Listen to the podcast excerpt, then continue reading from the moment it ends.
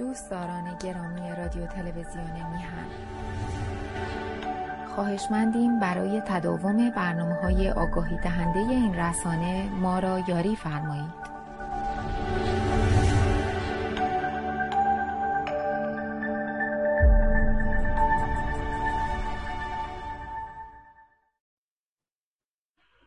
درود به همه عزیزان، به همه عزیزانی که در ایران هستند و همچنین در خارج از کشور. امیدوارم که پیوسته خوب و سرحال باشید و کارهای خود رو به پیش ببرید. به هر حال ما در طی زندگی عادی و همیشگی خودمون انواع اقسام فعالیت‌ها و یا حتی مشکلات رو داریم، ولی که در کنار اون داشتن فرصتی برای روزنامه خواندن، برای نگاه کردن به برخی رسانه‌ها، برای کتاب خواندن، برای یه مقدار شعر خواندن و غیر و غیره یک امر واقعا لازمی هست، زیرا زندگی عادی ما میتواند تمام زمان ما رو بخوره و ما رو محروم بکنه از هر گونه لحظه‌ای که میخواهیم تا حدودی فکر بکنیم. در زندگی عادی همیشگی و فعالیت همیشگی نمیشود فکر کرد، باید یه مقدار فاصله گرفت، باید خوند، باید کتاب رو نگاه کرد و خوند، باید روزنامه ها رو نگاه کرد و خوند. تمام رویدادهای به هر حال جهان و ایران رو نمیتوانیم به هر حال تعقیب بکنیم، ولی کن هر کسی متناسب با سلیقه و حال و هوایی که دارد به هر حال میتواند انتخاب بکند. اگر چنین شرایطی رو ما برای خودمون به وجود نیاوریم، نمیتوانیم به فکر کردن بپردازیم. فکر کردن آنچه که در طی روزمره دارید به این و اون میگویید نیست. فکر کردن توجه کردن به مفاهیم هست، توجه کردن به استدلال هست، توجه کردن به اندیشه ها و نظرهای دیگران هست و به این خاطر هست که واقعا باید ما فرصتی بیاریم که نه تنها اخبار رو بشنویم، زیرا خود شنیدن اخبار هم در واقع به لحاظ شرایط هیجانی و به اصطلاح احساسی که تولید میکند ما رو باز مانع از اون میکنه که به فکر و استدلال بپردازیم. اخبار رو میشنویم، اخبار رو از منابع گوناگون میشنویم و پس از اون فکر میکنیم که در پشت این خبر یا اون خبر چه مسائل بنیادی میتواند وجود داشته باشد و بنابراین با دیگران صحبت میکنیم، با دیگران ازشون نظرخواهی میکنیم تا یه حدودی در واقع از نظرهای یک جانبه خود دست بکشیم و با اندیشگری بیشتری به مسائل جهان نگاه بکنیم. بنابراین حتما مسئله کتاب خوندن بسیار مهم هست و در همینجا استفاده میکنم درباره عرضم حضورتون که کتاب جدیدی که من منتشر کردم به عنوان خبر خدمتون عرض میکنم و این کتاب تحت به نام بحران بزرگ در زیست‌بوم جهان و ایران، نظریه ها، چالش ها، ویرانگری ها و رهیافت ها، این عنوان این کتاب هست که کتابی نزدیک پانصد صفحه هست و توسط انتشارات فروغ که در آلمان هست منتشر می شود و به این ترتیب یکی از به نظر خودم و به نظر دوستانی که در محیط دانشگاهی ایران هستند که به هر حال این پروژه منو میشناسن، اونها به من پیشنهاد کردن که این کتاب در ایران چاپ بشه، زیرا در محیط دانشگاهی و برای دانشجویان این امر بسیار اساسی هست. ولی از اونجایی که این کتاب یک بخشی دارای سه بخش است، یک بخش بخش‌های مربوط به زیست‌بوم‌گرایی از نظر فلسفی، از نظر اقتصادی، اجتماعی و به اصطلاح اقتصاد پایدار و بخش دیگری هست در ارتباط با همه ویرانگری هایی که طی این چهل و سه سال اخیر در ایران صورت گرفته و نقد سیاست های حکومتی و بالاخره بخش سومی هست در ارتباط با چالش های جهانی مربوط به گرمایش زمین و مجموعه وظایف و یا به هر حال پیشنهادهایی که من در این زمینه های گوناگون دارم و بنابراین دیدم که اگر من بخواهم این شرایط برای تو ایران منتشر بشه، اول از اون به لحاظ وضعیت من جمهوری اسلامی هرگز نمیتواند قبول بکند و من هم جمهوری اسلامی را هرگز نمیپذیرم. از سوی دیگر نظام جمهوری اسلامی جز در واقع سانسور چیزی دیگه ای نیست و بنابراین برای اینکه تمام جنبه‌های آکادمیک این کتاب حفظ بشه در ترجیح دادم که در همین خارج کشور منتشر بشه و امیدوارم که منتها بعد از این که یک دوره من کتاب‌های دیگرم رو گفتم که به شکل پی دی افی باشه که در دسترس عزیزان قرار بگیره و اونجایی هم که لحظه‌ای هم که پی دی اف نیست اگر هم یک درآمدی داشته باشد برای ناشر هست و یک درآمد کوچکی هم اگر داشته باشد تعلق میگیرد به انجمن‌های زیست بومی و همچنین اجتماعی که در ایران فعالیت دارن. بنابراین این جزئی هم که باقی بماند به اونها تعلق خواهد داشت و به هر حال امیدوارم که عزیزان حتما به این کتاب من توجه بکنن و میتوانن روی سایت فروغ برن، نشر فروغ در آلمان، در اونجا هستش که در واقع میتوانن به این کتاب نیز رجوع بکنن و همچنین کتاب های دیگر. خب مبحثی را که امشب میخواستم با شما در میان بگذارم همون گونه که ما میدونیم در این روزهای اخیر پدیده‌های گوناگونی با هم در کنار هم قرار گرفتند، مانند حجاب بی حجاب، مانند ماشین اعترافگیری، مانند قصد ترور برخی از شخصیت‌ها مانند خانم مسیح علی نژاد و به این ترتیب اینها در واقع بیان یک پروبلماتیک، یک مسئله اساسی جامعه هست. ببینید عزیزان در ارتباط با حجاب، حجاب از نظر من ما نباید صحبت از حجاب اجباری و مخالفت با حجاب اجباری بکنیم. ما اساسا با حجاب باید مخالفت داشته باشیم. حجاب یعنی محروم کردن بخشی از جامعه که زنان باشند و تعیین پوشش برای اونها.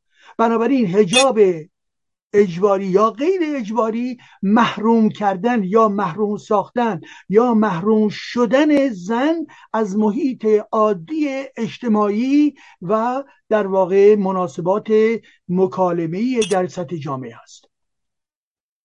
چرا این نکته رو میگم؟ به خاطر اینکه ما افرادی که در درون جامعه زندگی میکنیم صحبت میکنیم، نظر میدیم، زبان دارای زبانی هستیم، با دیگران دارای ارتباط هستیم.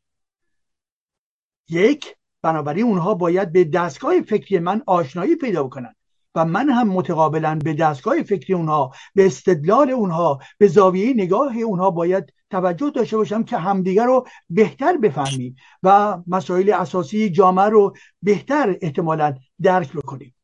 ولی در اجتماع یک مسئله دیگه هم هست. ببینید الان شما من رو دارید نگاه میکنید عزیزان من. شخصیت من علاوه بر آنچه که با شما دارم سخن میگویم در ضمن در چهره من هست، در رفتار من هستش، در ژست من هستش، در لباس پوشیدن من هست، در نگاه من، در چشمای من هستش. این اساساً در همه جوامع اجتماعی خود چهره وسیله گفتمانی برای مردمان گوناگون هست. با دیدن یک فرد بهشون ازش اطلاع میگیرن، خبر میگیرن، مطلع میشن و آگاه میشن که چه تیپ احتمالا شخصیتی است و وقتی که به کردار او و رفتار او و همچنین گفتمان او آشنایی بیشتری پیدا میکنن این دو بخش همدیگر رو کامل میکنن. بنابراین در طول تاریخ بشری پیوسته و پیوسته انسانها گفتمان داشتند و انسانها با دیدار یکدیگر، با چشمان خود افراد دیگر رو دیدن، قضاوت کردن، صحبت کردن. به خاطر اینکه از اون نظر به اصطلاح تکنیک مکاتبه‌ای و مکالمه‌ای یا به معنای به هر حال فرانسویش در نظر بگیریم کمیونیکاسیون، به این ترتیب هستش که ما با چهره خودمون صحبت میکنه و اساسا یکی از مباحث یکی از مباحث بزرگ فلسفه است در همین زمینه و من چند سال پیش یک مقاله‌ای در همین زمینه نوشتم و نظر برخی فیلسوفان رو توضیح دادم که نگاه اونها نسبت به چهره و بنابراین در طول تاریخ بشری چنین بوده است. کسانی که در کشتارها کار می‌کردند، در کارخانه‌ها کار می‌کردند، در اداره‌ها کار می‌کردند، کسانی که در خانواده‌ها هستند، در کوچه و بازار هستند، همه و همه و همه جا انسان‌ها همدیگر رو دیدند. آل زمانی که ما میاییم به مسئله حجاب نگاه می‌کنیم، میگیم حجاب اجباری، یعنی کسی که در به حجاب رو داره به خاطر استبداد موجود، به خاطر اقتدارگرایی موجود، به خاطر تروریسم موجود و غیر و غیره. پس بنابراین می شود حجاب اجباری. حتی اون کسانی هم که میگویند نه حجاب غیر اجباری خوب است یا ایرادی نداره، من در این هم ایراد میبینم هم در واقع بهش انتقاد میکنم. ببینید چرا عزیزان من؟ به خاطر اینکه این حجاب به اصطلاح غیر اجباری عملاً مسئله چیست؟ مسئله این هستش که بخشی از جامعه، پنجاه درصد از جامعه، حال بگوییم که یک مستبدی نیست ولی که خودش میخواهد خود رو از جامعه جدا بکنه. چرا؟ چرا باید جدا بکنه؟ پیوندها رو باید نگه داشت. یک خانومی که میاد روی سرش چادر میذاره یا حجاب میبنده، گاهی هم حتی حجاب های به اصطلاح کاملا سفت و سخت میبنده، این بیان چیز؟ بیان جدا کردن خودش از جامعه هستش. حال عزیزان من این از کجا می آید؟ این شما فکر می‌کنید کسی که در دل مادرش بوده است قبل از اینکه به دنیا بیاید میگوید من حجاب غیر اجباری رو خوشم میآید؟ نه، این خوش آمدن از به اصطلاح حجاب ساخته اجتماع هستش. یعنی این فرد، این زن، این دختر در چه نقطه تاریخی، در چه لحظه تاریخی، در کدام خانواده، در کدام مکتب، در کدام دین به دنیا میاد، چیزهایی رو که مشاهده میکنه، اموری رو که به شکل حرام و غیر حرام اینا بر نگاه میکنه، بررسی میکنه یا حسش به اون داره بطرح میکنه، از همون لحظه آغاز ذهن فرزند در حال شدن است شدن است و به همین خاطر هستش که اساساً میگویند که آیا چگونه انسان‌های کنونی، انسان یا زنان، سیمون دو بووار چی میگفت؟ میگفتش که زن در لحظه متولد نمی شود ولی که وقتی که متولد شد اون موقع زن زن می شود، به معنای زنی که در یک نظام اسارتبار قرار می گیرد، زنی که ارزش‌های مردسالاره برش حکومت میکنه، زنی که ارزش‌های منفی رو برای خودش نیز میپذیرد. پس بنابراین فردی که از دل مادرش بیرون میآید هنوز به خصوصیات این جهان و ارزش‌های این جهان آشنایی ندارد. پس چون متولد میشود این زن تجلی چی میشود؟ تجلی این هستش که تحت اسارت باید قرار بگیره.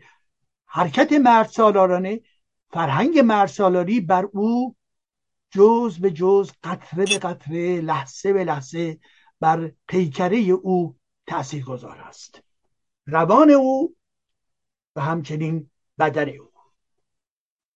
به این ترتیب چرا این گفتمان در مورد مردها وجود نداره که مردها پوشش داشته باشند؟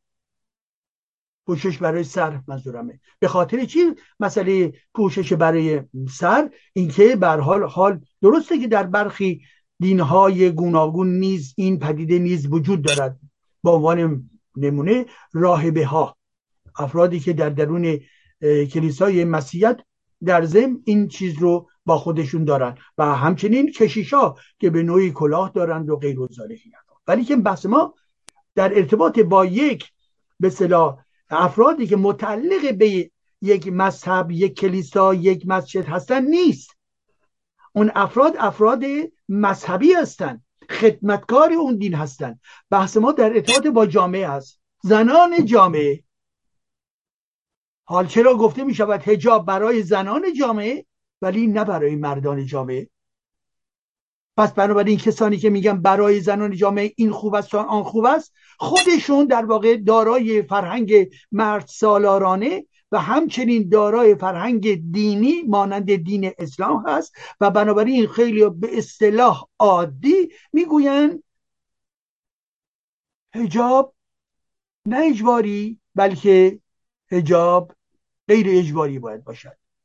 اونهایی که میگن حجاب اجباری بهشون میگن اصولگرا، بهشون میگن در واقع این خوشهای افراد خشک متعصب تیپ خوزوی، تیپ آخوندهایی که بر سر منبر میرن، تیپ عمامه داران. و اونهایی که یه مقدار میخوان ملایم خودشون نشون بدن، میگن بله ما با حجاب اجباری موافق نیستیم ولی حجاب پاکدامنی هست. این رو چه کسانی میگوین؟ نواندیشان دینی، اصلاح طلبان.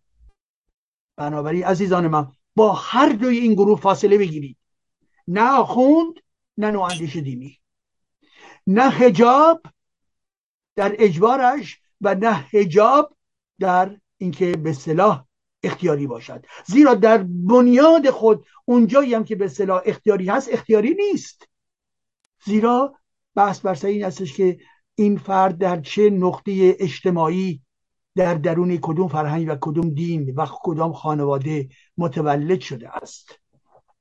به این خاطر در ذهنش فرو می رود و تبدیل به نرم یعنی هنجارها می شود. و عده‌ای هم بعد آمدن گفتن بله حتی حجاب از افراد به اصطلاح جامعه شناسی که در فرانسه بودن، از ایرانیان منظورمه که در فرانسه بودن و حتی در ایران بودن و صحبت از این میکردن که حجاب به اصطلاح اختیاری باید باشد و حتی اونجایی هم که حجاب هست حجاب مانع از این نیست که روسری مانع از این نیست که افراد برن در درون اجتماع و دارای فعالیت چی فعالیت در واقع اجتماعی باشن. و این رو صحبت از, از آن کردن که به اصطلاح فمینیزم اسلامی. عزیزان من فمینیزم اسلامی که یک دورانی از جمله خانم اعظم طالقانی، از جمله خانم فائزه هاشمی و همچنین به اصطلاح روشنفکران خانومی که در غرب از جمله در فرانسه بودن و می آمدن در تلویزیون ها و یا می نوشتن که چی؟ که بله حجاب، ببخشید به اصطلاح فمینیسم اسلامی، و دفاع می کردن. و از میان اینها از جمله این خانم که در لحظه کنونی در ایران در به اصطلاح در زندان قرار داره و ایشون یه پژوهشگری بود که در فرانسه بود و امروز در زندان هست و ایشون هم عملا تبلیغ میکردن فمینیسم اسلامی. فمینیسم اسلامی ما نداریم. اسلام یعنی اسارت زن. زن برای آزادی باید از اسلام بیرون بیاید، راه دیگری نیست. هیچ حقوق برابری در اسلام برای زن در نظر گرفته نشده است. آزادی زن در گرو رد کردن اسلام هست. بی پرده بگوییم اسلام رحمانی اینطوری هستش، اسلام غیر رحمانی، همشون یکی هستن در برخورد به زن، که در واقع اینها مخالف آزادی زن هستن. بله من میگویم مخالف آزادی زن هستن و نمونه این قضیه نیز در بیانیه پانزده نفر از اصلاح طلبان، نواندیشان، ملی مذهبی ها هست که از میان اینها از جمله آقای سروش دباغ هست، آقای بازرگان هست، آقای اشکوری هست و اینها مطرح میکنن که مخالف اجبار در حجاب هستند و مخالف گشت به اصطلاح جمهوری اسلامی، یعنی میگوین در واقع فشار میاره این گشت. و رفرانس های خودشون چی هستش؟ از حضرت امیر صحبت میکنن، کسی که در واقع میگفت زن ناقص العقله. از دین صحبت میکنن که دین اسلام این دینی نیست که جمهوری اسلامی داره. و در نهایت میدونید چی میگوین؟ میگوین که مسئله حجابی که امروز مطرح هستش در درون جامعه و دولت فشار میاره، اونها میگن، اصلاح طلبان و نواندیشان میگن باید چیکار کرد؟ باید در واقع این فقها، عالمان، اینها به جمهوری اسلامی گویند کوتاه بیایند و نسبت به زن جفا نشود. اینا رفرانسشون همین نظام فقهی اسلامی شیعه است. ببینید اینها همشون عزیزان من عقب مانده هستن. آقای سروش که صحبت از هرمونتیک میکنه و با چند گندگویی و مبهمگویی سعی میکنه که یک پستور یا یک چهره فیلسوفانه از خودش ارائه بده، از جمله امضا کننده چنین بیانیه شنی چنین بیانیه در واقع ارتجاعی هستند. بخوانید بیانیه پانزده نواندیشان، بخوانید تا ماهیت اینها رو ببینید. عزیزان من برای شما جز خشم نمی آفرینند.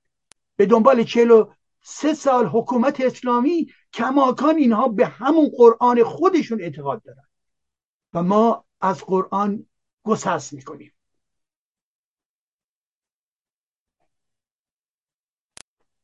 خب به این ترتیب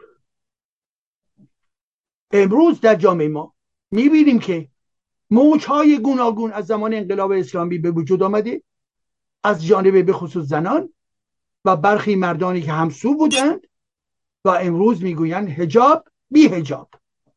بله، حجاب بی حجاب. زن حجاب نمیخواهد، زن چادر و لچک نمیخواهد.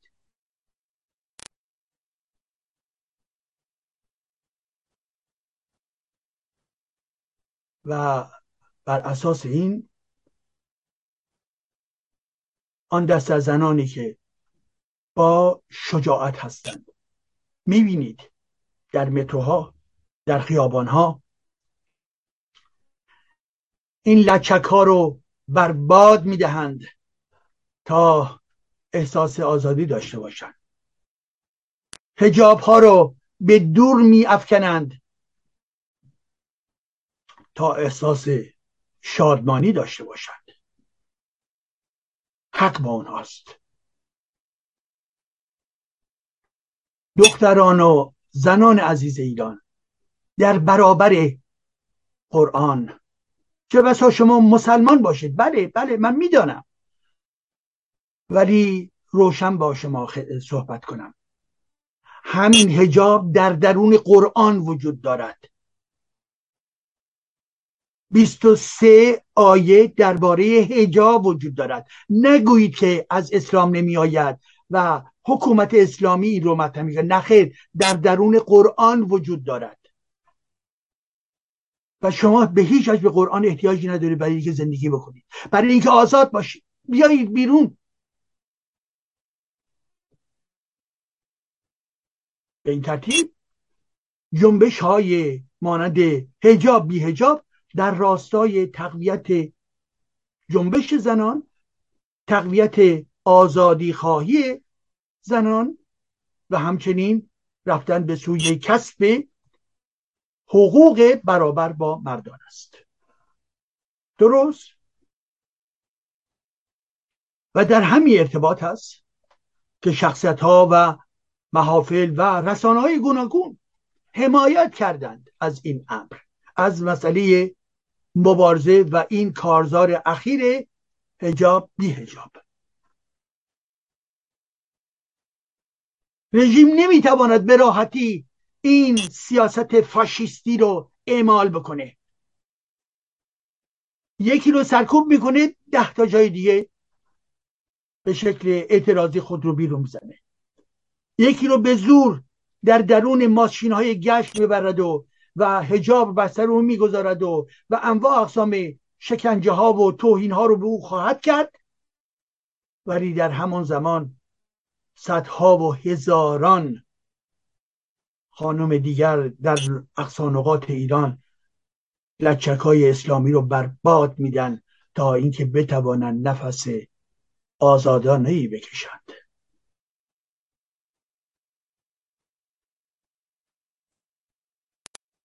در درون متروها نگاه کنید،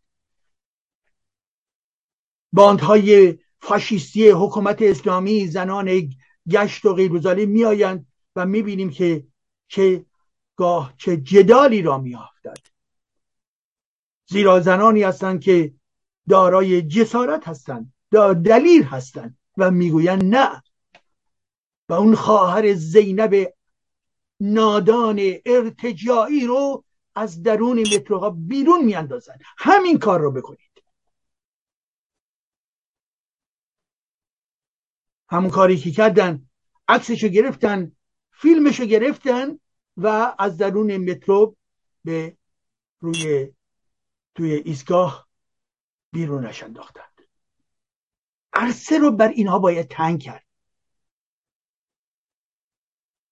و باید افشاشون کرد. اینها مزدوران حکومتی هستند. اینها به خاطر پول گرفتن برای حسین و حسنشون دارن اقدام میکنند.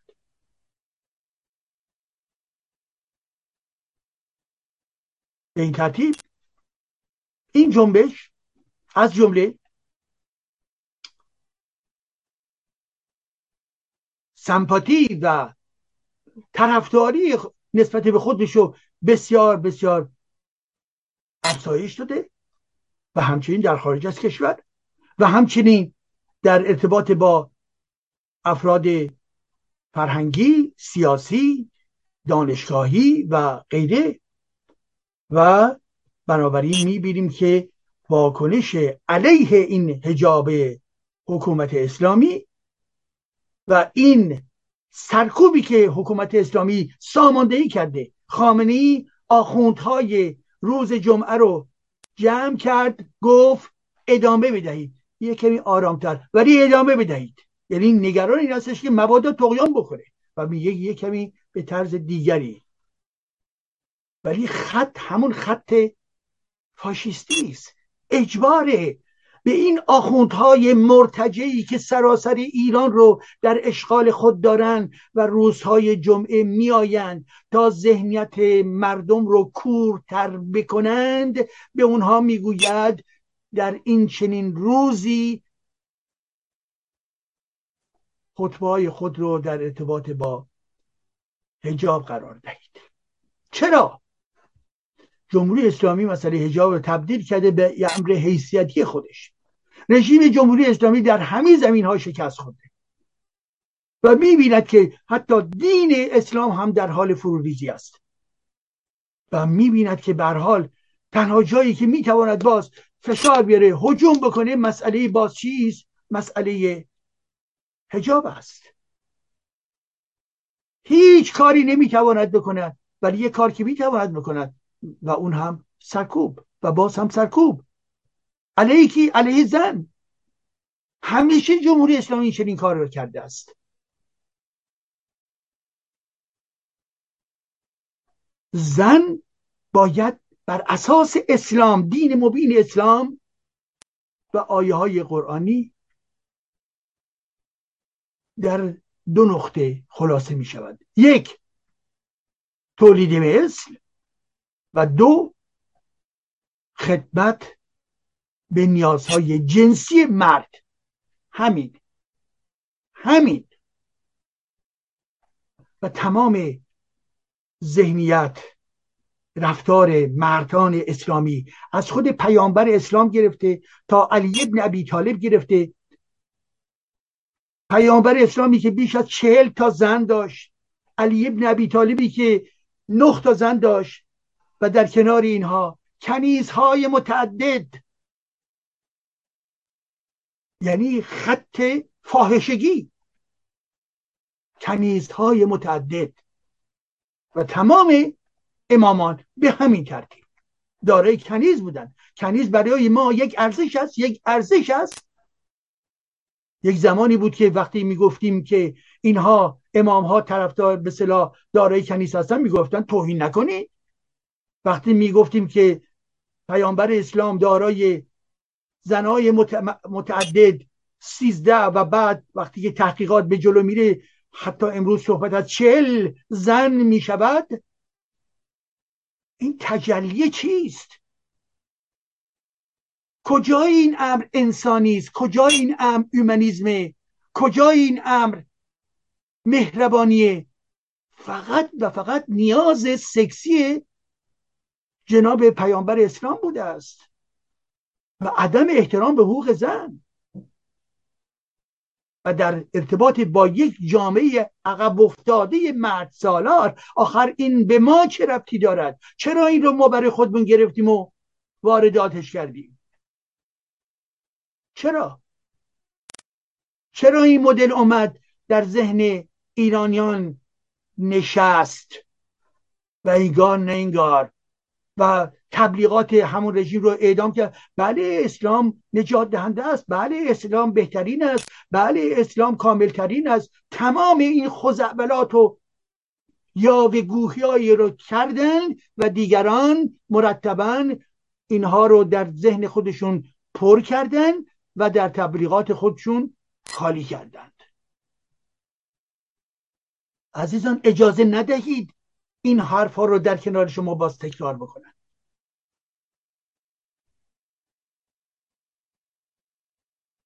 ما به کرامت انسان ها باید توجه. کرامت انسان ها از جمله برابری زن و مرد، حقوق برابر زن و مرد، اسلام در تناقضه و به همین خاطر زنان ایران زمین که میبینن به شکل‌های گوناگون اونها محروم شده هستن، اونها بهشون فشار میاد،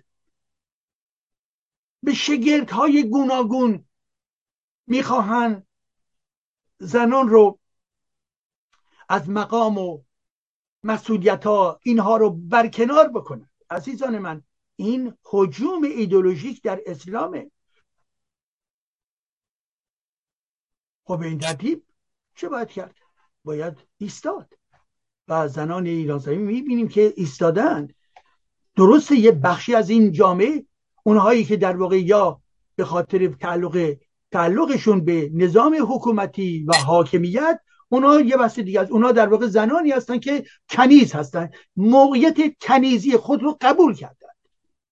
یه بخش دیگه از زنان ایران هستن که اینها زیر فشار، زیر مناسبات اجتماعی سنگین، زیر به خاطر تهدیدها و ترس و غیر و غیره، اونها هم کم و بیش با حجاب‌های گوناگون هستن و یک لایه‌هایی از این اجتماع عملا در واقع میبینید که چگونه با روسریای خودشون رفتار میکنن و اینها رو به کنار میاندازن. این بخش از جامعه تشنه این هستن که همین الان بلافاصله همین الان تمام حجابی اسلامی رو چیکار کنن؟ برباد بدن. و پس فردایی که اگر در تعجب یک حکومت جدید که دیگر اسلامی نیست ما قرار بگیریم، حتی ممکنه کسانی که در این نظام چهل ساله خیر عادت کرده باشند، بله احتمالش هست، یه بخش مهمی همه چادرهای خودشون رو به دور خواهند انداخت، ولی عده دیگری هم باز به خاطر عادت، به خاطر مناسبات اجتماعی، به خاطر برخورد پدر که نگاه مرد سالاره دارد، به خاطر نگاه برادر بزرگ و به اصطلاح نگاه‌های اجتماع هی میخواد نگه داره. ولی مطمئن باشید در طی ده سال و به دنبال کارهای آموزشی و فرهنگی بزرگ بسیاری از اینها میپیوندند به اون گروه اولی که از همون ابتدا حجاب رو به دور میاندازند. حال وقتی ما میبینیم که خانم مسیح علی نژاد نیست در حمایت از زنان، در حمایت از این مبارزه زنان که توسط جمهوری اسلامی جهانی و جنایتکار که هرگز از تروریسم خودش دست بر نداشته و بر اساس اولین خبرها این هستش که مردی که در واقع به ظاهر از آذربایجان باکو بوده، یعنی تبارش اونجایی هست، منتها حتما با جمهوری اسلامی و عناصر جمهوری اسلامی روابط بسیار نزدیکی داشته است و چه بسا پول پلعه زیادی هم نیز گرفته است، با یک کلاشینکوف در برابر خانم در برابر خانه خانم علینژاد کمین کرده بود که ترور بکند. جمهوری اسلامی نه... کینتش اینه، تروره. عزیزان من تروره. و به علاوه ما دیدیم دیدیم به دنبال مقاومت هایی که زنان در ایران میکنن در جاهای مختلف، از جمله ساماندهی توسط جمهوری اسلامی، ساماندهی چی؟ ماشین اعتراف گیری. خانومی به نام سپیده اشنو که به به اصطلاح به اعتراف در میاد که عملا خواهان بی‌حجابی بوده، خواهان مخالف حجاب بوده و عملا به دنبال شکنجه و فشارهای گوناگون این خانوم رو آوردن پای تلویزیون که چیکار کنه؟ که در واقع اعلام بکنه که به فرض گول خورده و ارزش همان ارزش جمهوری اسلامی هستش.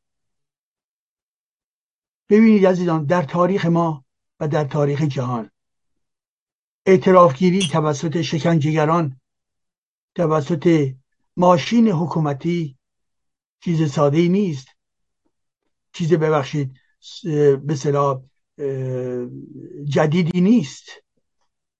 شما خاطرتون هست این اقدام ها در زمان استالین، تمام ساماندهی دادگاه های فرمایشی برای اعترافگیری انجام میداد، افراد حزب خودش رو که بکشه یا به سیبری بیاندازد و اینها می آمدن به خودشون به اصطلاح انتقاد میکردند و و به این ترتیب میگفتن ما خائن هستیم.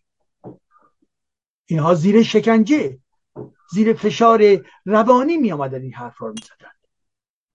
در یک شرایط عادی نه، نمیتوانن این حرف رو بزنن و همین ماجرا در زمان جمهوری اسلامی نیز به وجود آمد که کسانی که سیاسیون بودن زیر شکنجه در درون زندانها اونها رو مجبور این کردن که بیایند در درون رسانه‌ها به اعلام بکنن که اشتباه کردن، که جمهوری اسلامی حق با جمهوری اسلامی هستش، خطاکار هستند. برخی رهبران سیاسی گروه‌های سیاسی بودند و برخی دیگر از افراد ساده احزاب و سازمان‌های گوناگون بودند و اینها معرکه جمهوری اسلامی، نمایش ننگین جمهوری اسلامی به این ترتیب با این پیام بود که مقاومت رو در جامعه بشکنه و اون کسی که می‌خواهد کماکان اعتراض بکنه به اینکه مواظب خودت باش. یعنی اعترافگیری به عنوان یک حربه تروریستی. یعنی چی؟ یعنی ترور روح و روان فرد، بشکنی مقاومتش رو و بیاره به جامعه نشون بده که اونها قدرتمند هستند و این افراد به اصطلاح پشیمانند. و امروز جمهوری اسلامی در ارتباط با حجاب این چنین کار ننگینی رو میکنه. فشاری که به فلان خانوم وارد میکنه که بیاید در پشت دوربین جمهوری اسلامی، فکر میکنید که این نتیجه انتخاب خود اون فرد بود؟ هرگز. دستگیرش کردن، تو خانوادهش در واقع به فشار به وجود آوردن، تهدیدش کردن و اون فرد هم زیر همه این فشارها با توجه به مورد خانوادگیش، به مورد شغلیش و غیر و غیره، بنابراین عقب نشینی میکنه و نمیتواند در برابر این هجوم به فاشیستی مقابله بکنه و برابر این به اصطلاح به اصطلاح میپذیرد که بیاید مصاحبه بکنه. حال آنکه چنین مصاحبه‌ای غیر عادلانه هست، زیر فشار در واقع این اعتراف گیری صورت میگیرد و برابر این این اقدام فاشیستی جمهوری اسلامی رو ما باید محکوم بکنیم. رژیم جمهوری اسلامی بیرحمه، رژیم جمهوری اسلامی کثیفه، از هر حربه‌ای علیه جامعه استفاده میکنه و چنین اعترافگیری بیان چیست؟ بیان این هستش که ببینید اعترافگیری است، درسته؟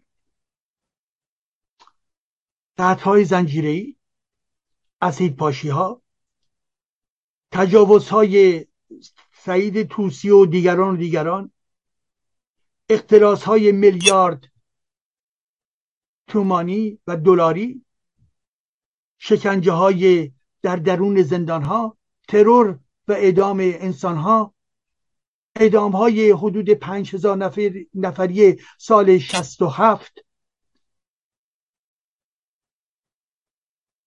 سرنگون ساختن هواپیمای اوکراین و کشتن آدم‌های بیگناه،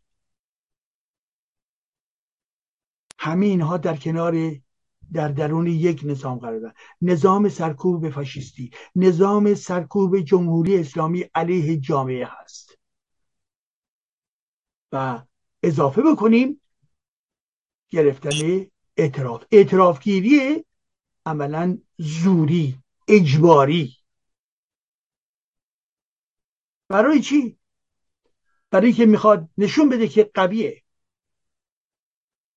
که جامعه حق ندارد، که شهروند حق ندارد. در همین زمین ها جمهوری اسلامی دارای حق است و ما میدانیم که دقیقا عکس این ماجرا هست.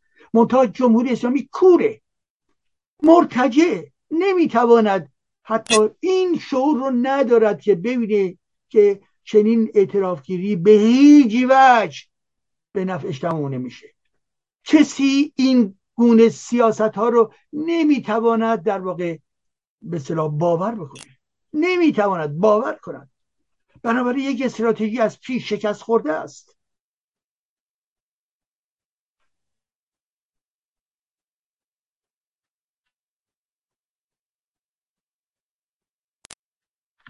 جمهوری اسلامی شلاق میزند، جمهوری اسلامی قطع انگشت میکند، جمهوری اسلامی شکنجه میکند، جمهوری اسلامی تیر باران میکند، جمهوری اسلامی روانها رو در هم میشکند،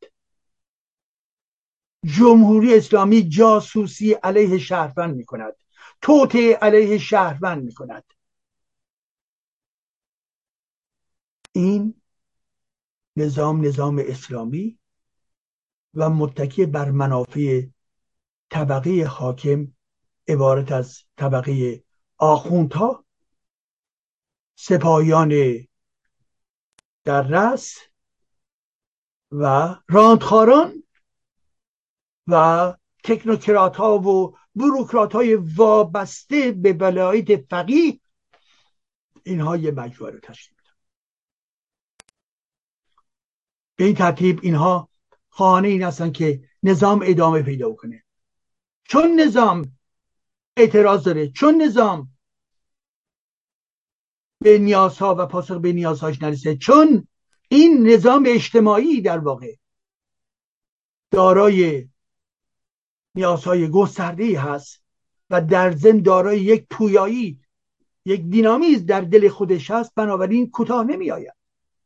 چون کوتاه نمی‌آید جمهوری اسلامی سرکوب میکنه و تمام این مورد مواردی که خدمتتون عرض کردم رو به کار برده و خواهد برد. و به علاوه این جمهوری اسلامی که قدرت مالی دیگر ندارد که مانور بده، فرجام هم که بر شکسته شده به خاطر خدمت گذاری یا خدمت کردن رئیسی و خامنه‌ای در دربار پوتین جنایتکار متجاوز، پوتین استعمارگر. سرزمین ها سرزمین عجیبی است، پیوسته استعمارگران گوناگون به این سرزمین هجوم آوردند. از میان استعمارگران گذشته، استعمارگران تازی، قوای اسلام. اسلام یک حکومت متجاوز، یک ایدئولوژی متجاوز و امپریالیستی استعماری بوده است از همان ابتدا. به این ترتیب امروز هم که در این لحظه تاریخی ما با هم دیگر صحبت میکنیم، استعمار روس بیش از پیش جایگاه خودشو میخواد تقویت بکنه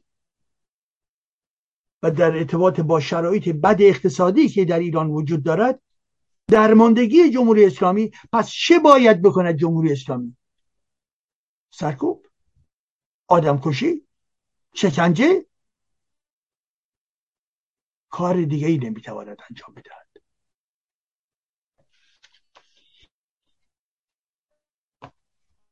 پس ببینید عزیزان، در تمام زمین ها علیرغم کشتارهای گوناگون ولی جامعه نمرد، جامعه زنده است، میخواهد، تکون میخورد. زنان، جوانان، کارگران، معلمان، بازنشستگان، شهروندان گوناگون در شهرهای گوناگون ایران میخواهند، تلاش میکنند. پس جامعه نمرده است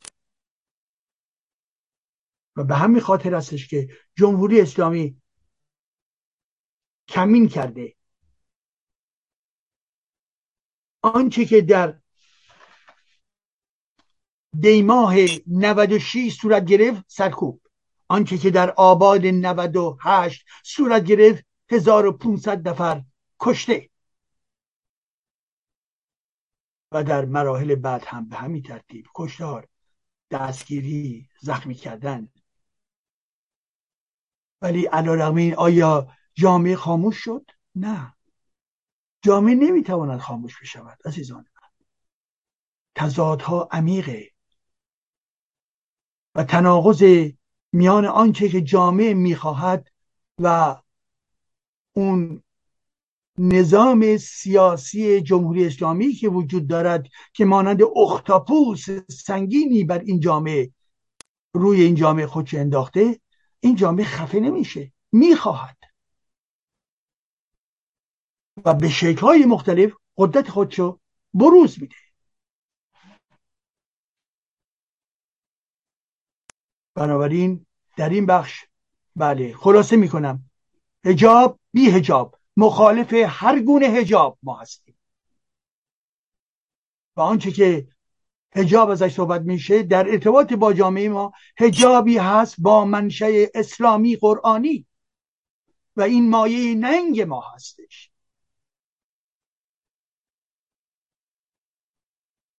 ما مدل زنهای برجسته جهان رو داریم، فروغ فرخزادهای خودمون رو داریم، میرزاخانی های خودمون رو داریم، سیمون دوبور های جهانی رو داریم، مرکل های جهانی رو داریم و این همه زنانی که در هر نقطه ای از این جهان دارن کار میکنن، فعالیت میکنن و لیاقت های خودشون رو، شایستگی های فکری و حرفی خودشون رو دارن مرتب و مرتب نشان میدهند. اسلام حرفایی درباره حجاب، اینها همه دورانداختنی هستش. خودتون رو خسته نکنید. تا میان با شما بخواد حجاب صحبت کنم بگید غلط کردید. ما نمونه‌های برجسته‌ای در این جهان داریم و در تاریخ خود ایران نیز داشتیم، در افسانه‌ها و اسطوره‌ها و همچنین در واقعیت اجتماعی و تاریخی.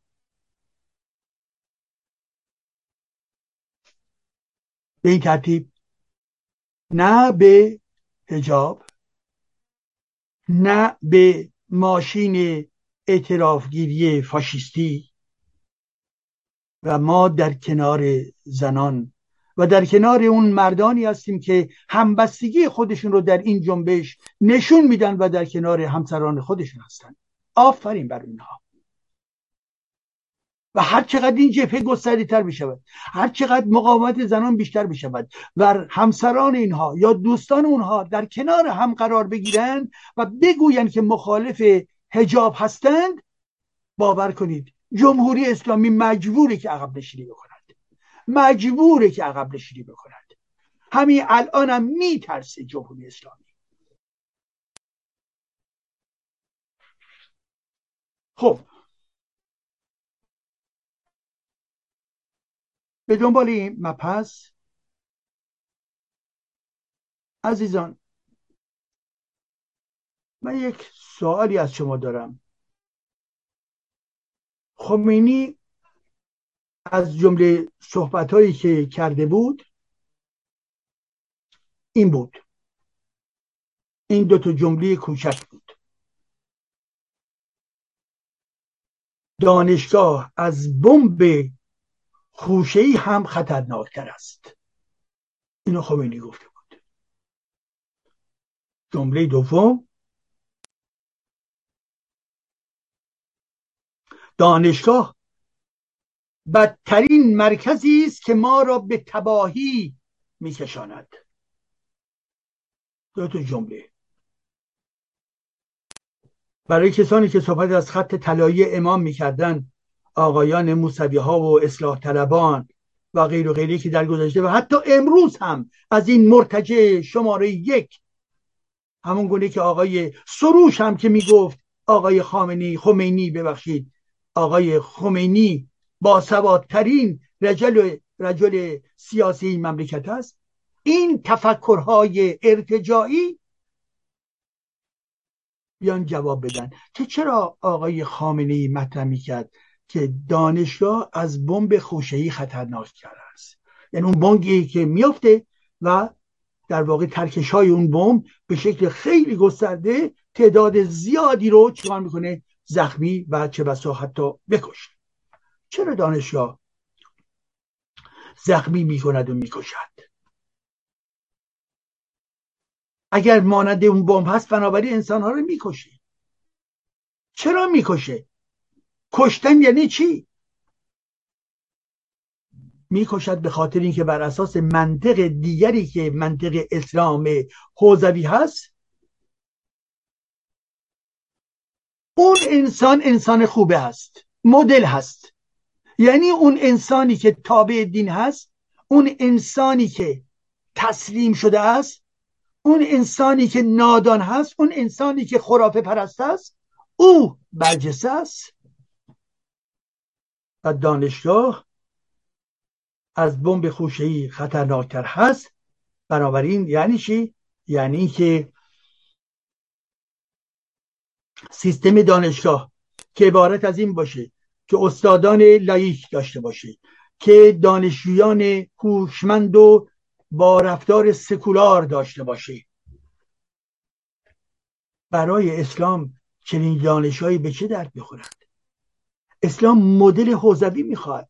اسلام شیعه مدل انسانهای بنده رو میخواهد، آنچنان که قرآن کریم مطرح کرده بود. بندگان من، الله بر همه چیز آگاهه و آنچه که الله میخواهد انجام خواهد شد. آی بندگان، اگر خدا بخواهد، اگر الله بخواهد، شما همه به جهنم خواهید رفت.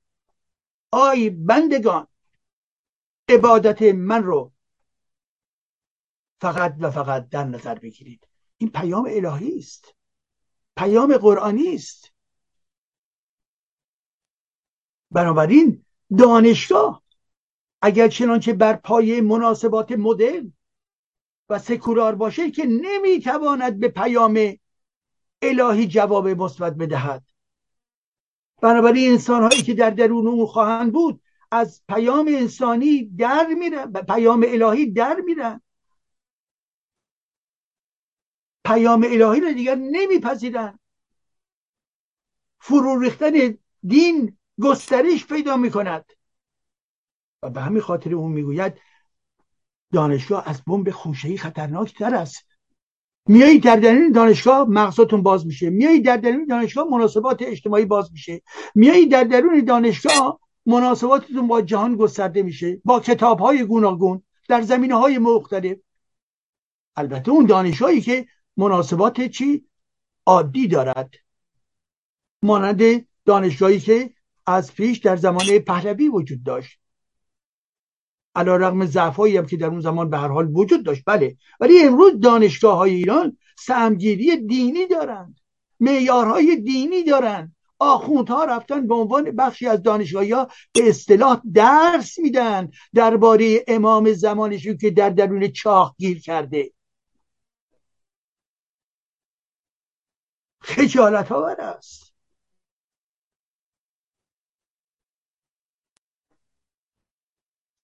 بله، دانشگاه از بمب خوشه‌ای خطرناک‌تره. می‌بینید که چگونه این مرد فاسد که خمینی باشه، که حتی برای نیازهای جنسی خودش هم از کودک شیرخوار نیز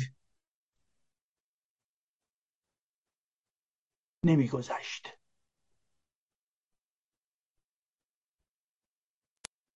که مرد بتواند با استفاده از رانهای بچه شیرخوار به تمتع جنسی خودش برسه. وای بر ما، کسی در رأس ایران ما قرار گرفت که یکی از جانی ترین و فاسد ترین افراد جهان بود. چگونه می شود یک خانواده افراد خودشو، بچه های خودشو به دست این آخوندهای مرتجع بسپارد؟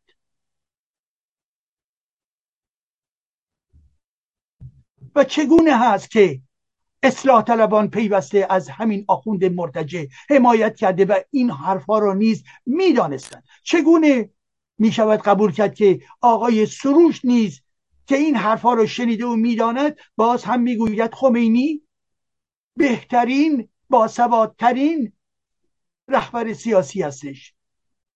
آقای سروش، حیا بکنید. این رهبری که باسوادترین هست در ضمن جنایتکار هست، زیرا به نوزاد کوچک هم نمیخواهد رحم بکند.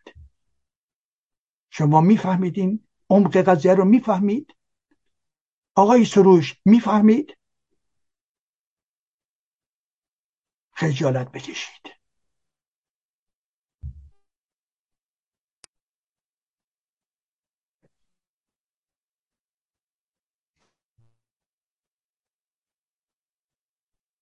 جمله دوم خمینی: دانشگاه بدترین مرکزی که ما را به تباهی میبرد. تباهی یعنی چی عزیزان؟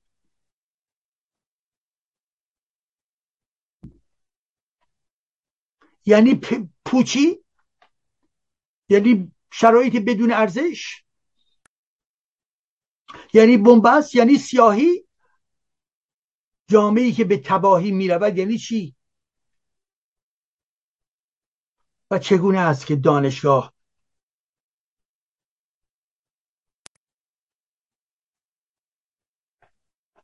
مرکزی است که ما را به تباهی میبرد؟ تباهی د... یعنی نابودی، تباهی یعنی هیچ، تباهی یعنی نیهیلیسم، تباهی یعنی عدم اعتقاد به ارزش‌های انسانی. و وقتی که دانشگاه بدترین مرکزی است، بدترین آموزشگاهی است، بدترین شرایطی است که ما را به تباهی میبرد، بله این دانشگاه بنابراین به تباهی. تباهی کجاست پس؟ اون چیز تباهی آنجایی هست که از اسلام خبری نیست. پس پس اگر میخواهید تباهی نباشد باید به چی؟ به امام دوازدهم بچسبید، به استعمارگران تازی بچسبید، به پیامبر اسلام که چپاول میکرد بچسبید.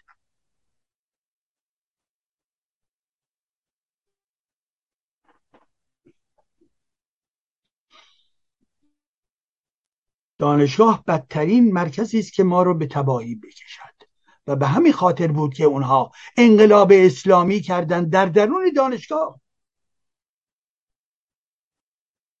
دانشگاه رو برای چند سال بستند که چیکار بکنن؟ که تمام استادان خوب رو از بین ببرند، اخراجشون بکنند، به بیرون پرتابشون بکنند، محرومشون بکنند، ستم بر اونها وارد بکنن و دانشجویان آگاه رو اونها رو نیز محرومشون بکنند، کنارشون بگذارند، که بعد چه بشود؟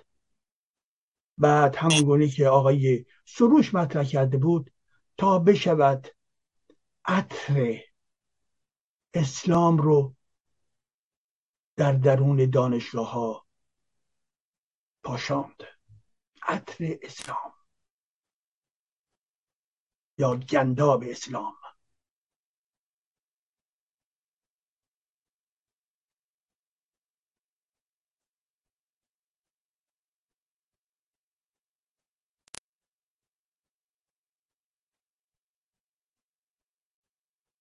به این ترتیب از همون لحظه مخالفت خودشون رو با دانش اعلام کردن، مخالفت خودشون رو با دانشگاه سکولار اعلام کردن، زیرا پیوسته اونها گفتند و امروز نیز میگویند به اصطلاح یک انقلاب فرهنگی در داخل دانشگاه صورت بگیرد که همون انقلاب فاشیستی بود و به علاوه نزدیکی بین نظام حوزوی و نظام دانشگاهی تحقق بپذیرد. یعنی چی؟ یعنی نظام حوزوی یعنی آخوند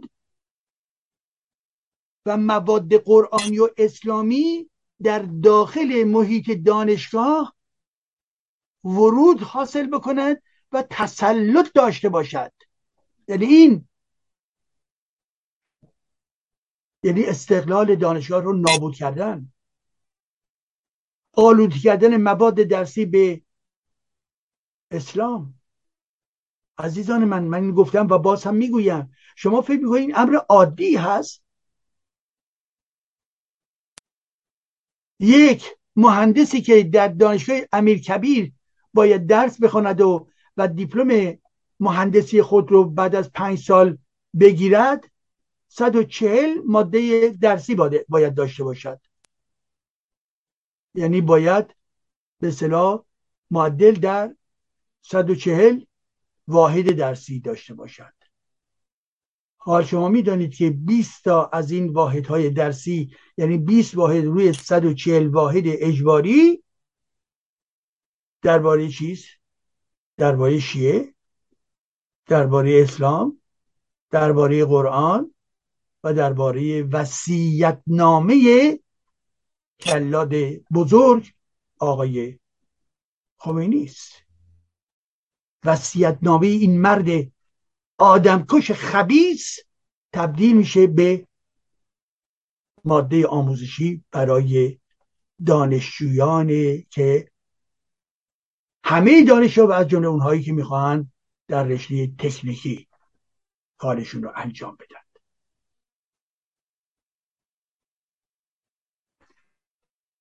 پس ببینید، آخوند نمیتواند با دانشگاه کنار بیاید، یا دانشگاه یا حوزه، و اونجایی هم که وجود دارد باید با تمام حیله ها این رو زیر چنگال خودش در بیاید، زیر کنترل در بیاید.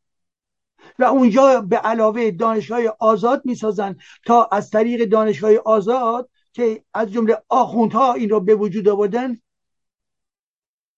رانتهای کلان. دانشگاه آزاد یعنی بورس، یعنی رانت، یعنی چاپیدن. هیچ گونه برای اونها ارزش‌های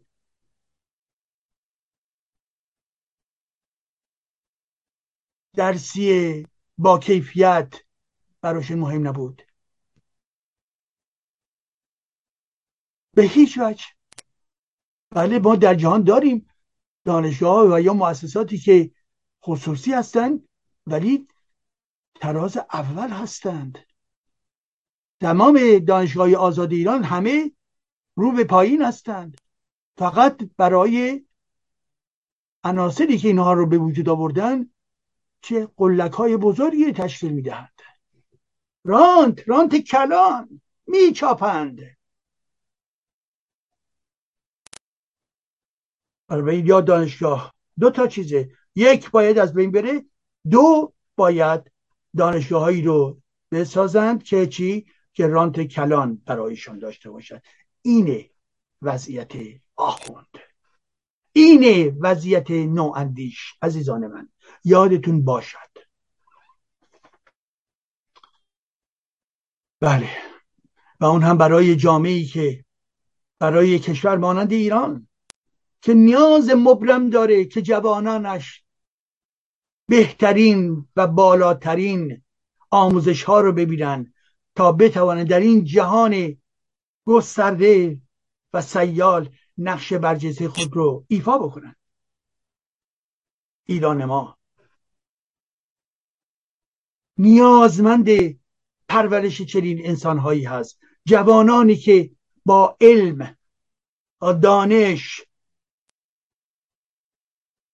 دیپلم های برجسته و جدی خودش رو داشته باشند که بتوانند نقش ایفا بکنند در درون جامعه و در درون اقتصاد. بله، ما جامعه ما، ایران ما، ملت ما به این امن نیازمنده. حال آنکه در سیستم جمهوری اسلامی این امور در واقع شکسته شده، بنبست هست، فاقد پویایی هست. اصلا جوانان بیشماری که در دانشگاه‌های مختلف تلاش میکنن، مبارزه میکنن برای اینکه دیپلمی داشته باشن، ولی یادمون باشه که بهترین دانشگاه ایران بهترین دانشگاه ایران در ردیف جهانی سیصد و شصتمین دانشگاه هست.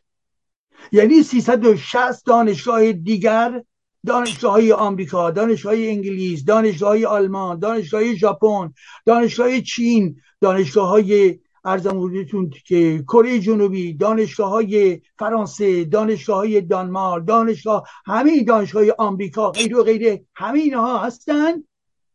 وقتی می‌رسیم سیصد و شصت و یک، اسم دانشگاه ایران میاد بیرون و پس از اون باید روی ششصدمین باید بریم که دومین دانشگاه گیر بیاریم. نتیجه چیست؟ نتیجه خلافت خوزوی است، نتیجه حرفای خمینی جلاد است. عزیزان من، خمینی جلاد برای جامعه ما، خمینی خبیث برای جامعه ما چه آورده است؟ واقعا چه چیزی آورده است؟ در عرصه هنر، در عرصه اندیشه، در عرصه دانشگاهی، در عرصه علوم جدید، در عرصه علوم انسانی، جامعه شناسی، روانشناسی، روانکاوی، اقتصاد، چه آورده است این نظام حکومتی؟ ما افراد فرهیخته‌ای داریم که به اعتبار مناسبات خودشون با جهان تلاش میکنن و تولید میکنن، ولی مدیران حکومتی همه خرابکار هستند.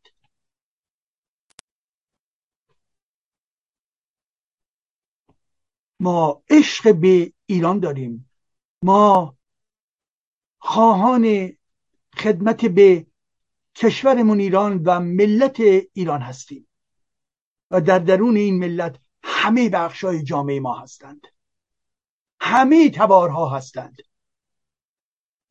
و این ملت با یک زبان، زبان فارسی سخن میگوید، به شکل مشترک پیوند دهنده هست و در عین حال دارای زبانهای گوناگون در ایران هستند و هر کدوم از این زبانها حق دارند که وجود داشته باشند و رشد بکنند، ولی زبان میانجیگر ما فارسی است، با سابقه طولانی، با تاریخ بزرگ، با متون اساسی، با شعرهای بسیار بسیار نیرومند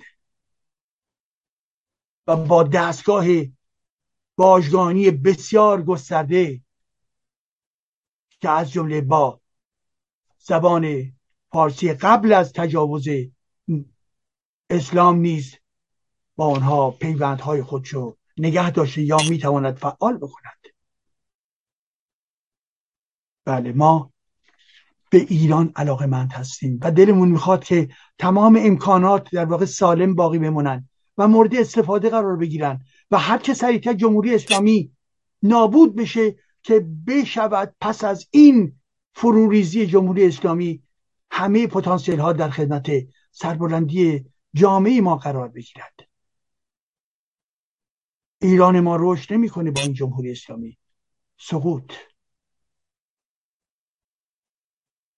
اخلاق بد در جامعه ما بیش از پیش رایج می شود و اخلاق خوب در سطح جامعه و در میان مردمان نیز از بین می رود، زیرا این جمهوری اسلامی منشأی هست که تمام جامعه رو آلوده می کند. زهراگین می کند، به انحطاط می کشاند.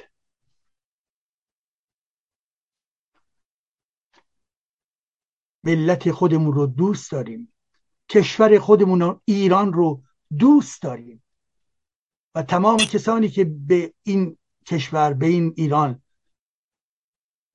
به قول معروف چپ نگاه می کنند و اهداف در واقع تجزیه طلبانه و جدایی طلبانه دارن، اونها در خدمت قدرت‌های گوناگون هستند، جزو مزدوران هستند. قیچی‌ها رو در دست گرفتن و با تحریک این کشور یا اون کشور منطقه میخوان قیچی بکنند. این افکار، افکار ارتجاعی، افکار ضد ملی، افکار ضد ایران است و در ضمن افکاری هستش که مورد حمایت برخی از این کشورهای خاورمیانه نیز هست. ما دارای فرهنگ‌های گوناگونی هستیم، ولی همه فرهنگ‌ها همیشه در این سرزمین وجود داشته، همه زبان‌ها همیشه در این سرزمین وجود داشته، اچاف در همیشه در همه نظام‌ها وجود داشته و در ایران ما نیز وجود داشته است، ولی هیچ وجه به هیچ وجه توجیه جدایی نمیتوانسته باشد و نخواهد بود. شما تحت تاثیر برخی گروهکایی که خیلی هم چه بسا فعال باشن تحت تاثیر قرار نگیرید. بدنه اجتماعی ما همون گونه که جنبش مشروطه رو چه کسانی در شرکت کردند؟ مگر اگر تبریز نبود جنبش مشروطه ایران زمین تا اون حدی که پیش رفت به دستاوردهایی رسید، تا این حد بدون شرکت تبریز مگه میشد کاری انجام داد؟ تبریز و کرمانشاه و چاهبهار و دره یز و ساری و بابل و کرمان و خراسان و اصفهان و تهران و کرج و شمران و دربند و همه این جاها متحد هم هستند، کنار هم هستند. ما یک دشمن داریم، جمهوری اسلامی است. اختلافات در میان خودمون هست، بله، مانند یک خانواده قادر هستیم که حل بکنیم. یک دشمن داریم، جمهوری اسلامی است. سرکوب ها از جمهوری اسلامی میاد، تخریب محیط زیست از جمهوری اسلامی میاد، فساد از جانب جمهوری اسلامی میآید، نابودی ثروت‌های مملکت از جمهوری اسلامی میآید، سرکوب این فرهنگ یا اون فرهنگ از جمهوری اسلامی میآید و این سرکوب‌ها هم در ارتباط با سرکوب در کل ایران بوده و هم در ارتباط با این منطقه یا اون منطقه بوده است. از کی میآید؟ از جمهوری اسلامی میآید. همه رقص‌هایی که در همه مناطق ایران هستش دلپذیره و انسان ها می توانند نشون بدن چه کلکشن بزرگی از رقص‌ها دارن، از سنت های مردمی دارن، از جشن های باستانی مانند نوروز و غیر و غیره دارن که پیوسته با اونها و در کنار اونها و به شکل مشترک در شرکت کردند. ما یک ملت با گوناگونی خودمون هستیم، مسلمه، مانند همه جای جهان. شما فکر میکنید که در همین جمهوری های دموکراتیکی در غرب هست، حالا جمهوری یا پادشاهی، این تفاوت ها وجود مسلمه که وجود داره، ولی روند دموکراسی اجازه داده که اختلافات کمتر و کمتر و کمتر بشود و میماند اختلافات سیاسی که جناح‌های مختلف جامعه با هر تباری که داشته باشن، هر نوع فرهنگ و زبانی که داشته باشن، روی اونها تجلی می کند. ما چه می خواهیم؟ نظر کدوم حزب رو رأی بهش میدیم؟ چه نوع ریاست جمهوری رو می خواهیم؟ بله، در اینجا اختلافات بیرون میذاره و این اختلافات در سطح شبکه ملی صورت بگیرد. پس ما بله عشق به میهنمون ایران داریم، تمایل به نوکری بیگانه رو نداریم.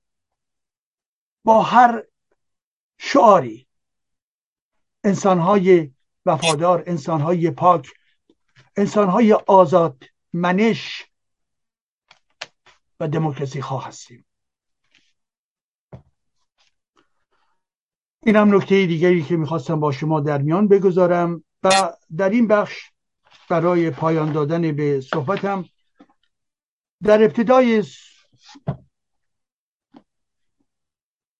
برنامه‌مون درباره خواندن گفتم و در اینجا به یکی از کتاب‌های خوبی که منتشر شده در این دوره‌های اخیر، البته در یکی از برنامه‌ها اشاره‌ای کردم و حال اینجا می‌خواهم باز دقیق‌تر بگویم. این کتاب عزیزان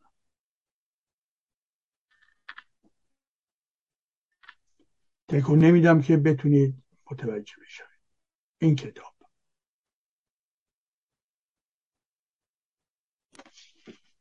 و انسان خدا را همسان همسان بله. و انسان خدا را همسان خود آفرید. یکی از پژوهشگران ایرانی هستش که در خارج از کشور در, در آلمان هستن، آقای آرمین لنگرودی. از اونجایی که ما باید به فرهنگ‌های گوناگون بپردازیم و تسلیم خوشمغزی نشویم و تسلیم نگاه‌های یک جانبه نباید بشویم و همچنین تسلیم عقاید دینی نباید بشویم، این کتاب یکی از کتاب‌های با آموزش زیبا و انسانی هست. ببینید چه می‌خواهد بگوید این کتاب. این کتاب می‌خواهد بگوید، چند نکته رو که در پیش گفتار این کتاب هست رو خدمتتون عرض می‌کنم. نوشته شده هدف از نگارش این کتاب بر شکافتن روال تاریخی شکل دادن، گسترش و دگرگیسی دگردیسی ادیان به دست انسانها و همطور پژوهش در زمینه چگونگی تأثیر و نفوذ آنها بر یکدیگر و به ویژه بر ادیان پس از خود می باشد. یعنی چی؟ یعنی به این جمله که اگر دقت بکنید، دیگر دین دارای تقدس نیست. میگوید روال تاریخی که به ادیان شکل داده و دگرگی دگردیسی دینها. یعنی چی؟ یعنی شما نگاه بکنید، به عنوان نمونه اسلام رو دارید، از اون لحظه ای که متولد شده در حجاز تا امروز انواع و اقسام گرایش ها و مذهب های اسلامی به وجود آمده است. در مورد مسیحیت هم به همین ترتیب، در مورد یهودیت هم باز به همین ترتیب. چرا؟ به خاطری که یک کتاب مقدسی دارند، منتهای مراتب برپایه اون کتاب یا برپایه در ضمن فرهنگ‌های خود، منافع خود، چیزهای جدیدی اضافه می شود، کتابهای جدیدی اضافه می شود و یکی می شود در, در اسلام یک دسته می شوند شیعه، یک دسته می شوند اهل سنت. در درون اهل سنت چهار گروه گوناگون اصلی به وجود می آیند، حنفی ها، شافعی ها و غیر و غیره. و در درون شیعگری چندین دسته به وجود می آید، شیعه دوازده امامی، علوی ها و غیر و غیره، مانند رژیم اسد. و در مورد مسیحیت هم باز مهمی کردیم، کاتولیک، پروتستان. و در درون پروتستان ها انواع اقسام گرایش ها و مذاهب گوناگون، و همچنین که در ارتباط با خود کاتولیسیسم نیز به همین ترتیب. پس بنابراین اگر این رو توجه بکنیم که هر دینی، هر مذهبی یک تاریخی دارد، از بالا نیامده است که بیان معجزه الهی باشد. دین را انسانها ساختند. حال اسمش انجیل باشه یا تورات باشه یا قرآن باشه، این کتاب ها رو انسان ها به وجود آوردن و در تحولات بعدی هر کدوم از اینها نیز باز انسان ها این رو تغییر دادند. و باز گفته می شود در این راستا کسانی که خود را در تمامی عمر خود تنها با یک دین و اون هم بیشترین و اون هم بیشتر با دین موروثی خود مشغول می کنند، افرادی هستند که برای همیشه با دیدی محدود و جانبدارانه اندر خم یک کوچه در جا می زنند که در نهایت به نتیجه جز اثبات حقانیت تفکرات از پیش موجود و موروثی آنها نخواهد انجامید. شما چگونه مسلمان یا یهودی یا هر بهایی می شوید؟ به خاطر اینکه در درون خانواده هستید. یعنی موروثی به این معنا که شما در دل اون خانواده به وجود می همون دینم بدون تحقیق بدون بررسی برای خودتون در واقع گرفتید و ادعا می کنید که بله من انتخاب انتخاب کردم. نخیر، شما انتخابی نکردید که. اگر وقتی که بزرگ بشید، اگر وقتی که بیایید مطالعه بکنید، تحقیق بکنید و دینهای گوناگون رو به فرض مقایسه بکنید و بگویید من این دور رو پذیرفتم، بله اون موقع میشه گفت انتخاب شما است. ولی که دینها انتخاب افراد نیستن، فرهنگ خانوادهشون هست، دین خانوادهشون هست و به شکل خیلی آرام آرام از همون لحظه‌ای که شما متولد میشید این جنبه ها رو در خود شما تولید میکنه. برای همه مسلمانان اون لحظه‌ای که متولد شدید چیکار میکنن؟ در گوشش اذان میخونن. همون لحظه‌ای که متولد شدید شیرخواره هستید، در گوشتون اذان میخوان. بنابراین اولین اقدامی که میخوان شما رو مسلمان کنن با خوندن یک اذانه. بعد خانواده مذهبی هستش و غیر و غیره. به این ترتیب دقت بکنید که ما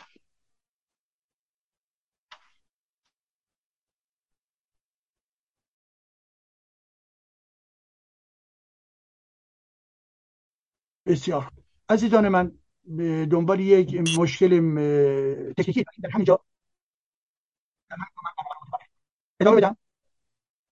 بله خیلی متشکرم. چند دقیقه دیگه خوشبختانه شکرانه مدیریت این رسانه کار یعنی اون مشکل رفع شد. چند دقیقه دیگه خدمت عزیزان هستم و پس از اون شما رو ترک میکنم. بنابراین این نکته را نیز گفتم و گفته شده که باز در اینجا در همین کتاب که در واقع در تمام شما به, به عنوان نمونه میگویند اسلام دوران خود پیامبر اسلام، اسلام دوران عباسیان، اسلام امروزی، مگر اینها برابر هستند؟ نخیر، اسلام های گوناگون هستند. و در ایران، ایران امروز، اسلامی که خامنه‌ای دارد آیا برابر دقیقاً با اسلام های این آخوند بزرگ یا اون آخوند بزرگ یا نواندیشان؟ نخیر، اینها فرق دارن. بله یک جوهره مشترکی هستی همه نگه میدارن، ولی در این در این حال متفاوت هستند. پس نکته‌ای که ما باید در نظر بگیریم، باید تلاش بکنیم که دین رو از تاریکی ها، از دروغ ها و جعلیات در واقع بیرون بیاریم و اون رو به شکل در واقع تاریخی نگاه بکنیم، بررسی بکنیم تا اینکه چی برای ساختن بهتر روان آینده بشری، چیزی که آقای آرمین لنگرودی مطرح میکنن. یعنی این نقدی که ما میکنیم، این بررسی که میکنیم، هدفش چیست؟ هدفش میگوید فهم و شناخت تاریخ است. هدفش چیست؟ هدفش این استش که از این که بگوییم آسمانی هست پرهیز بکنیم. نه آسمانی نیست، تاریخی است، اجتماعی هست. و بنابراین با توجه به این هست که ما می توانیم مسئله دین رو تبدیل بکنیم به یک پدیده اجتماعی، تبدیل بکنیم به یک پدیده آزمایشگاهی و از تقدس اون رو خارج بکنیم. و به همین خاطر هست در کشورهایی هم که در واقع لایسیته درش وجود داره، من معتقدم به لحاظ پدیده مذهب و از جمله اسلام در واقع با خرافات بسیار تند و خیلی بالا، کاری که باید کرد باید دینهای مختلف رو به عنوان نمونه در همین فرانسه دینهای مختلف رو باید از نظر تاریخی توضیحشون رو داد که این دین اون دین چگونه و در کجا به وجود آمد، نه اینکه آموزشی دینی باشد که به اصطلاح احکام دینی رو بخواد چگونه اجرا بکنند این حرفا، نه، تاریخ دینها رو باید گفت. همون گونه کار رو هم در ایران در ایران فردا امروز اگه شما نگاه میکنید در درون در واقع مدارس بچه های ما تمام آموزه های که اجرا می شود توأم با مفاهیم شیعه‌گری، مفاهیم مربوط به قرآن، و این بسیار بسیار بدآموزی بزرگی هستش، زیرا در این کشور ایران فقط مگه شیعیان هستند؟ نخه، دیگران هم هستند، دیگر مذهب ها و آیین ها هم هستند و همچنین کسانی که باورمند نیستند. و از سوی دیگر آموزش باید چی باشه؟ لاییک باید باشه، آموزش همگانی لاییک و سکولار باید باشه، یعنی جنبه دینی نباید داشته باشد. علم علم علم علم و به این خاطر هستش که وقتی که حتی به امر به اصطلاح دین هم پرداخته می شود، اگر در فردای جمهوری اسلامی دینهایی که در ایران وجود دارن میشه فصلهایی بهش اختصاص داد که دین اسلام، دین جریان شیعه و همچنین سنی اهل سنت و همچنین دین بهایت و همچنین یهودیت و انواع اقسام دینهایی که به نفعی در ایران وجود دارد، ولی اینها رو تاریخ از نظر تاریخی توضیح داد که افراد بدونن که فقط دین خودشون نیست بلکه دینهای دیگری هم در این جهان وجود دارد عزیزان من. و به این ترتیب هستش که من به پایان بحث خودمون میرسم و این کتاب رو بنابراین واقعا پیشنهاد میکنم که عزیزان بخوانند. این کتاب رو هم انتشارات فروغ منتشر کرده، در آلمان هستش و وقتی که شما میخوانید یک سفر بسیار بسیار بزرگی رو آغاز میکنید در بستر کجا میان رودان خاورمیانه و بنابراین میبینید که انواع اقسام گرایش ها و مذهب های گوناگون آمدن، تغییر پیدا کردن و جهان ما در حال گردش هستش و با خوندن این ذهن شما باز می شود، ذهن شما جنبه علمی پیدا می کند. پس بنابراین برای آموزش خودمون کتاب های جدی رو باید بخوانیم و از میان کتاب های جدی از جمله این کتابی هستش که خدمتون امشب معرفی کردم. به امید روزهای بهتر عزیزان، به امید موفقیت های دیگر در این جهان و بنابراین یادمون باشه مبارزه ما، فکر ما برای دموکراسی، آزادی، حقوق بشر و حمایت و نگهداری محیط زیست ایران و جهان باید باشد و از سوی دیگر یادمون باشه کلید پیشرفت ما آموزش لاییک و کتاب خواندن و کتاب‌های علمی و تحقیقی رو در دستور خود قرار دادن است. سپاسگزارم تا هفته دیگر.